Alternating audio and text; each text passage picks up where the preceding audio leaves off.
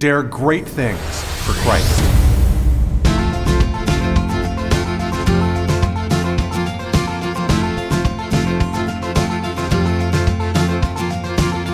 Christ calls us to dare great things. In the marketplace, as well as in the mission field, there has never been a time like the present for the spirit of the Catholic entrepreneur. Now is the time for men and women of great courage and great vision to engage our church and our culture. Now is the time to dare great things. And here is your host as we dare great things, Father Nathan Cromly, the president and founder of the St. John Institute. The second book of Pope St. Gregory the Great's Rule for Shepherds comes to a close by tackling one of the thorniest problems in the heart of a leader. Whom do we serve? On the one hand, if we serve only God, we run the risk of losing the people that we are called to lead. However, if we serve the people that we are called to lead, we can sometimes run amok of our relationship with God. The proper balance can truly be found only in what I call the love of a servant. So we're bringing to a close the Rule of Shepherds, Book 2. And remember, there's four books to this wonderful writing by Pope St. Gregory the Great. And the second book is a kind of, as, at its end, it kind of talks about a lot of balancing that needs to be done. He'll say, on the one hand, that we need to be very firm in our corrections, and on the other hand, that we need to be very gentle with our corrections.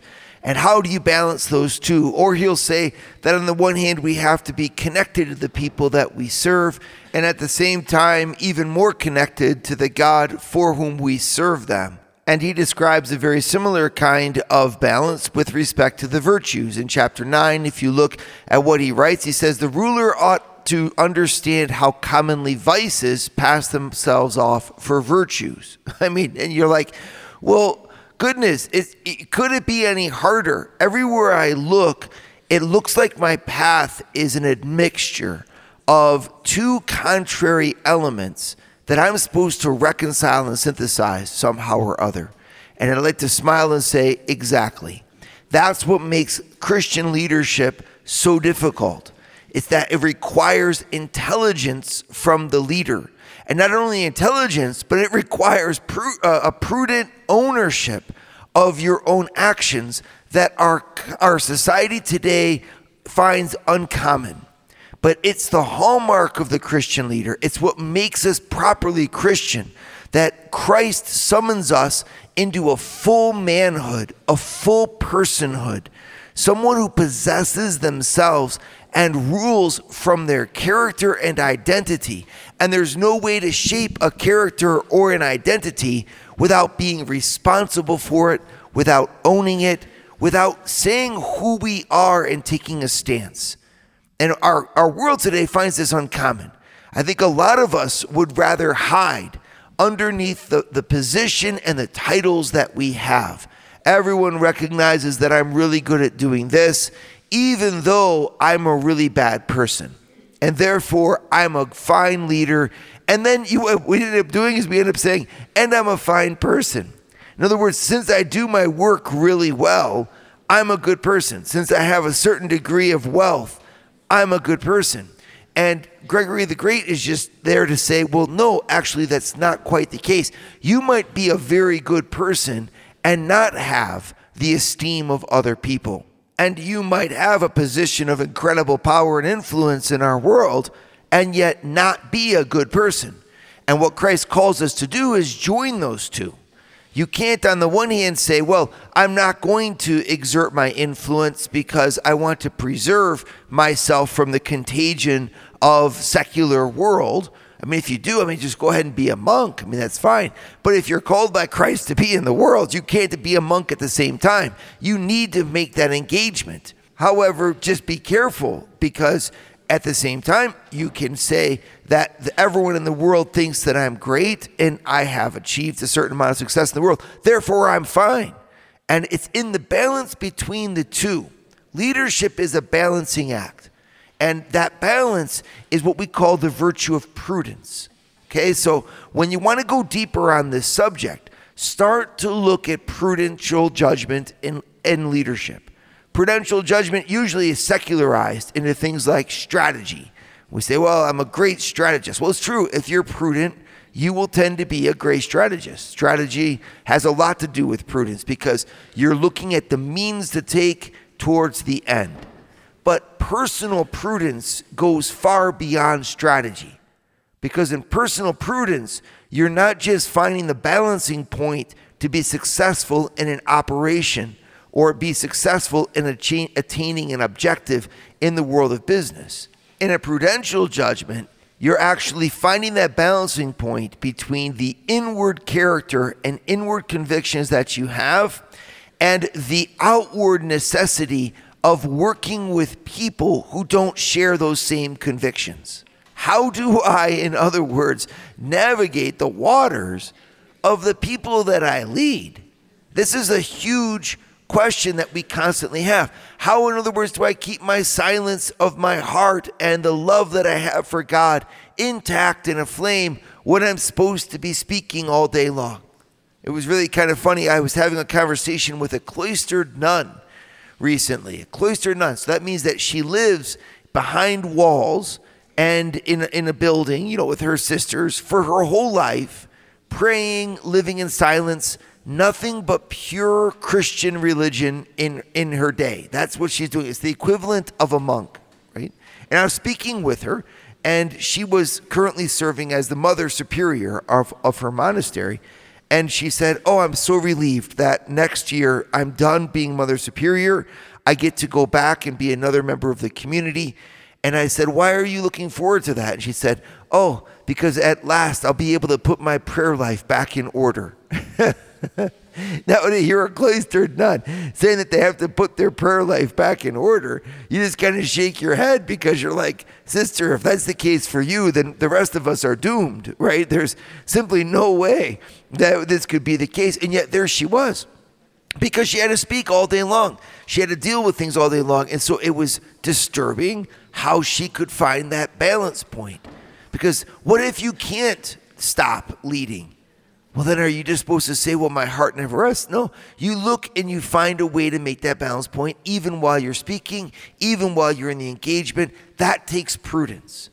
And prudence will make or break the quality of your leadership. You can judge how effective a person is in their leadership by the depth of their prudence. The greatness of a Christian leader flows from the degree to which prudence has been integrated into their person.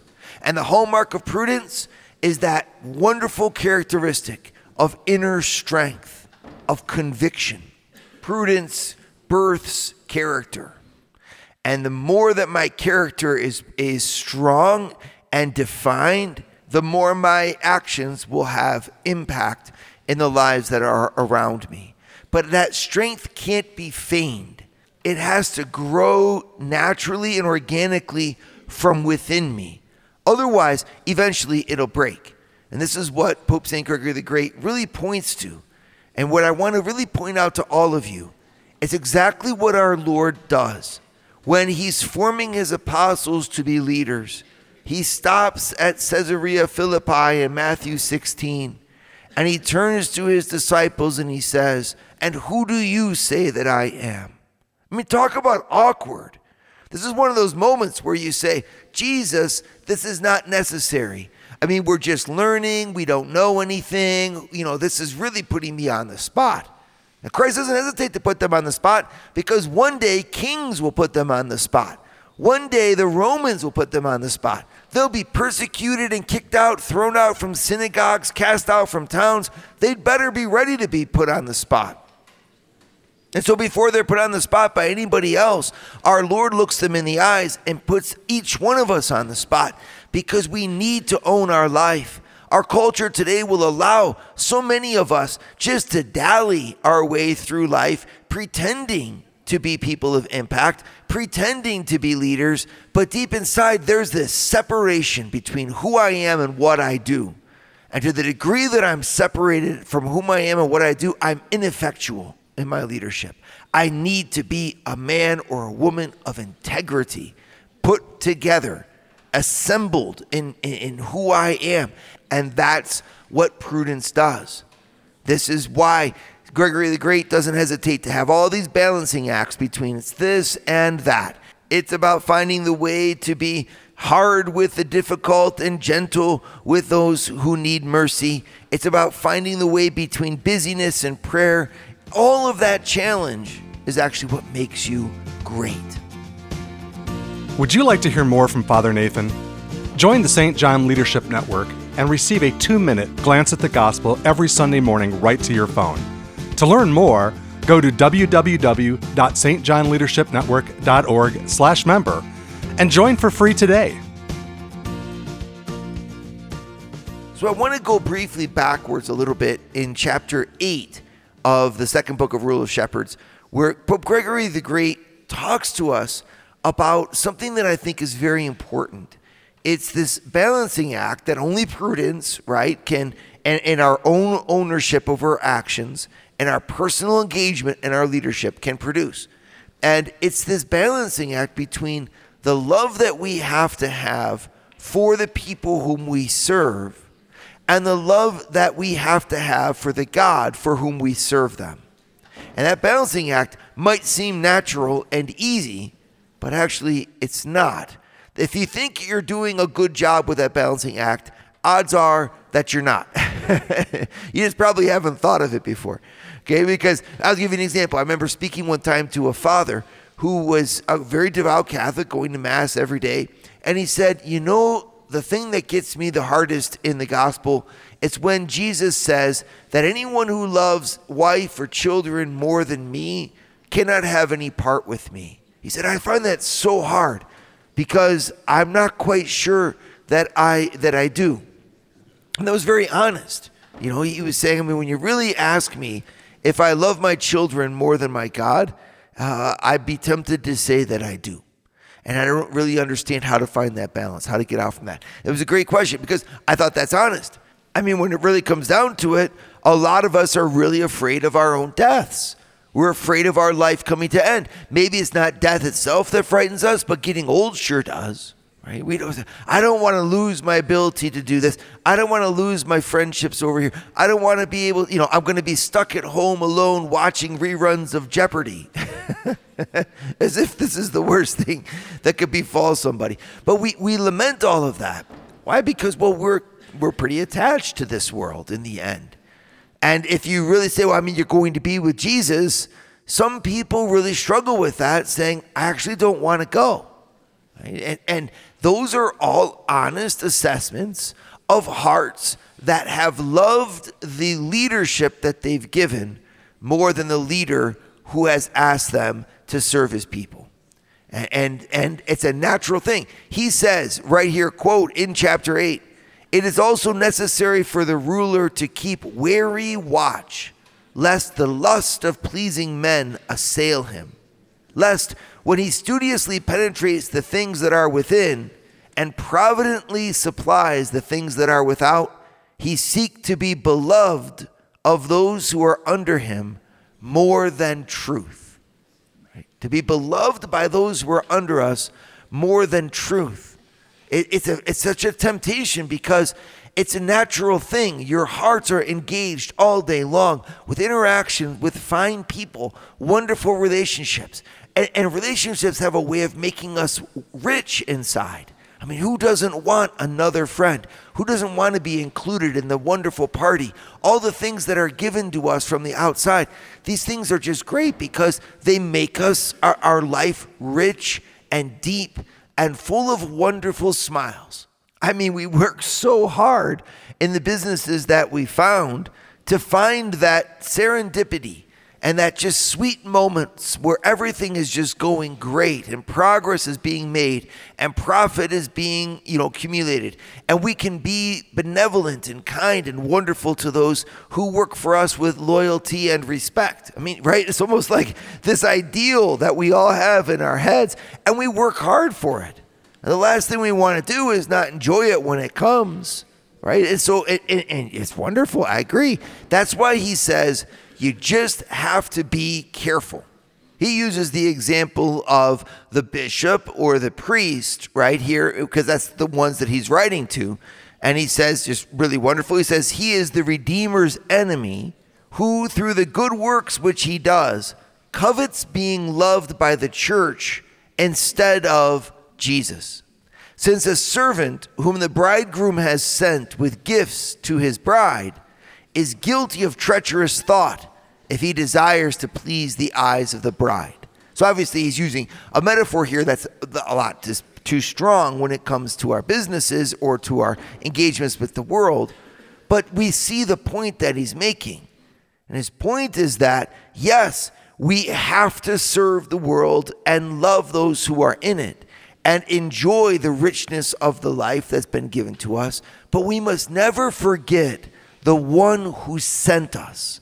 In other words, there's a greater love. There's someone out there who is even greater than the world, and relationship with him is worth more and is richer than the relationship with everyone in the world. And we, our hearts will easily forget that because of our penchant towards a self exaltation in the end. I mean, who really wants to be a servant when you could be a king? Every Christian king, nevertheless, is a servant of the King of Kings and the Lord of Lords, the ruler of all, who is God. And that means that we who are in positions of influence influence this world by being a slave and a servant of the Most High God.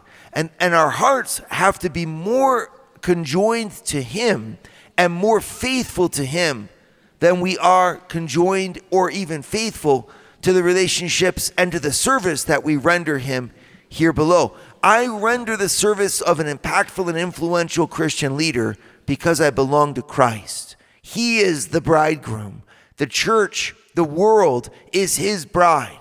He has claimed souls for himself, and he's chosen to put us in the middle. Now, obviously, as a priest, it's one thing. I mean, you know, that, that speaks very well why a priest is celibate. Priest is celibate because our hearts are wed to Jesus Christ. Our hearts are wed to God. And it's therefore in out of that great love that we have for our God and that God has for us, that fatherhood, the spiritual fatherhood of our care for souls flows.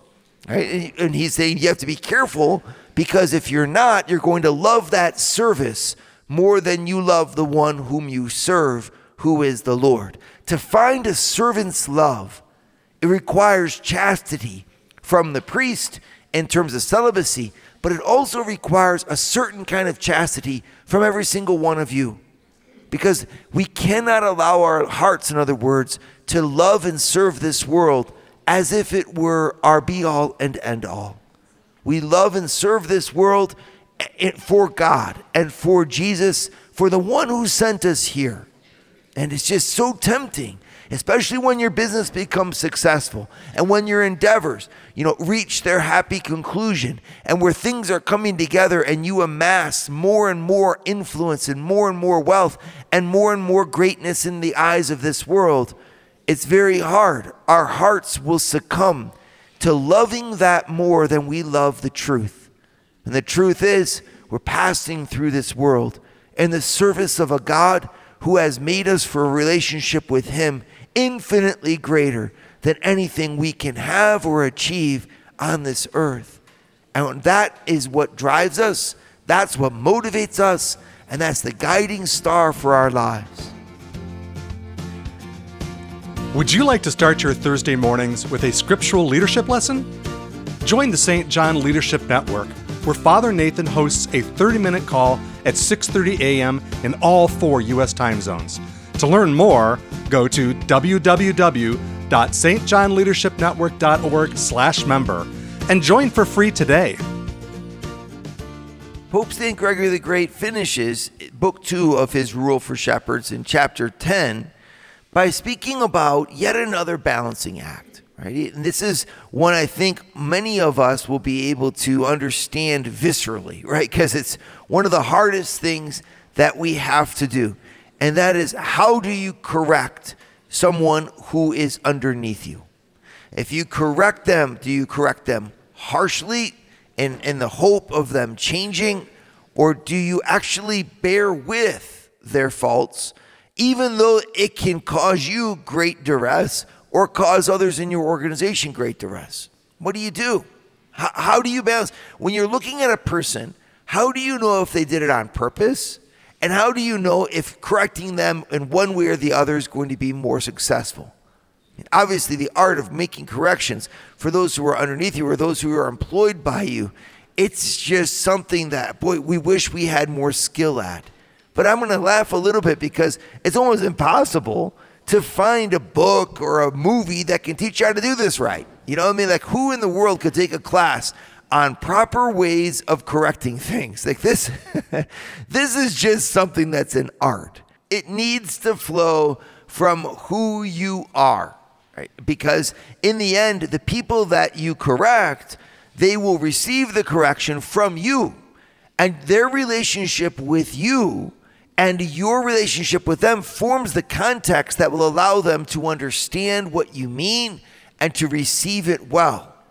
And so, if you don't have that context, you don't have that relationship or that ability to form it, then you're always going to struggle when it comes to saying not to do something this way or to get people to change their behavior. And the stronger you are in your relationships, the easier that that's going to be. I love to think of it this way Love is the bridge truth walks across. So when we have to make a correction of truth and get people to do something or other, remember to build the bridge. Love is the bridge truth walks across. The relationship that you have with them is the key to the context for getting them to really repent when it's something bad and really be corrected because they know that you trust them. Uh, Don Bosco, for example, who worked with wayward boys in the streets of Italy, he used to say, one word of affirmation is stronger than a hundred words of correction. And that's what he meant. He's like, the stronger I can have in terms of a relationship of, of trust between me and those people who are underneath me, well, the more powerful my words will be. And sometimes when things come up, I just need to be fierce. I have to be strong as a lion. You know, he says, otherwise, I'll be guilty of letting people live in ways or act in ways that are simply not true. And, and we have to correct that. I'm thinking of sexual harassment in the workplace, for example, and tolerating that somehow or other. This is no one, you're doing no one a service by tolerating that kind of, uh, of, of attitude. Or theft in the workplace. You're doing no one a service by tolerating that theft in the workplace. Or bullying that can go on between your employees. Or being there and watching a service being done improperly to a, customer and turning a blind eye. I mean, there's a million ways and a million things we could list off where we would rather be gentle and merciful, and we're actually doing a disservice. And there, Pope St. Gregory the Great says, No, you need to, in the name of the Lord whom you serve, enforce the truth and love truth more than curry the favors. He says, You've got to simply be strong. And yet, at the same time, as we all know, if you can, if you're too harsh or you approach things too, you know, violently, you can actually estrange the very same people that you're trying to help. He puts it beautifully. He says, Some things, even though openly known, ought to be seasonably tolerated. So even though you know something is wrong, some things you have to just tolerate. He says, That is when circumstances afford no suitable opportunity for openly correcting them. So he, you can't just correct things every single time at those moments. There's got to be a suitable opportunity. And that's where prudence comes in, intelligence comes in. I might know something is wrong, but I might choose not to do anything about it right then and there. Pick my battles, pick my timing for my battles. Otherwise, I'm going to lose the war teachers are really are really keen at this because teachers have to know that one I'm going to let go, this one I'm going to enforce. How you manage discipline in a classroom, it's a marvelous exercise of prudential leadership, right? He says, he's a beautiful quote. He keeps on going. He says, "For sores by being unseasonably cut are the worse inflamed. And if medicines suit not the time, it is undoubtedly evident that they lose their medicinal function. But while a fitting time for the correction of subordinates is being sought, the patience of the prelate is exercised under the very weight of their offenses. Right? So here he's speaking of something we all know well, and that is it's really hard to do that. It's almost easier to just go around firing people or correcting people all the time or telling people they're doing a lousy job than it is to lead appropriately. Because to lead appropriately, you have to bear a lot of that tension in order to help the people truly. And and bearing that tension while they're making some doing something wrong is certainly very trying. And that's why in chapter 11 he finishes by speaking to us about the importance of scripture. He says it so beautifully. He says the heart runs greatly to waste in the midst of human talk. And since it is undoubtedly evident that when driven by the tumults of external occupations, it loses its balance and falls, one ought incessantly to take care that through keen pursuit of instruction, it may rise again. Don't give up hope, my friends. You are doing a difficult thing. God, in His Word, gives us a teaching that keeps us on balance. Our hearts stay inflamed with love for Him the more we read about Him and the life of heaven. And that love for heaven and that love for Jesus is what we need in order to execute the difficult choices and to find that difficult balance that we need to be prudential leaders in the workplace and in our world. Holy Scripture holds the key. Don't be afraid to pick it up and read it and go deeply into it so that we can find the servant's love for Jesus that allows us to love his servants rightly.